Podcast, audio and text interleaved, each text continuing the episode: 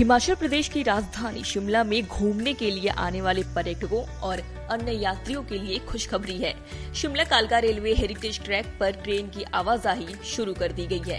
रविवार को रेलवे ने इंजन का सफल ट्रायल किया। सोमवार को शिमला से खाली ट्रेन कालका गई और यात्रियों को लेकर लौटी।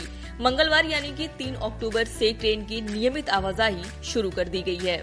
बता दें कि भारी बारिश की वजह से शिमला कालका रेलवे हेरिटेज ट्रैक पर शिमला के लिए 6 जुलाई से ही ट्रेन की आवाजाही बंद थी। 14 अगस्त की सुबह यहां समरहिल के पास पुल क्षतिग्रस्त भी हो गया था।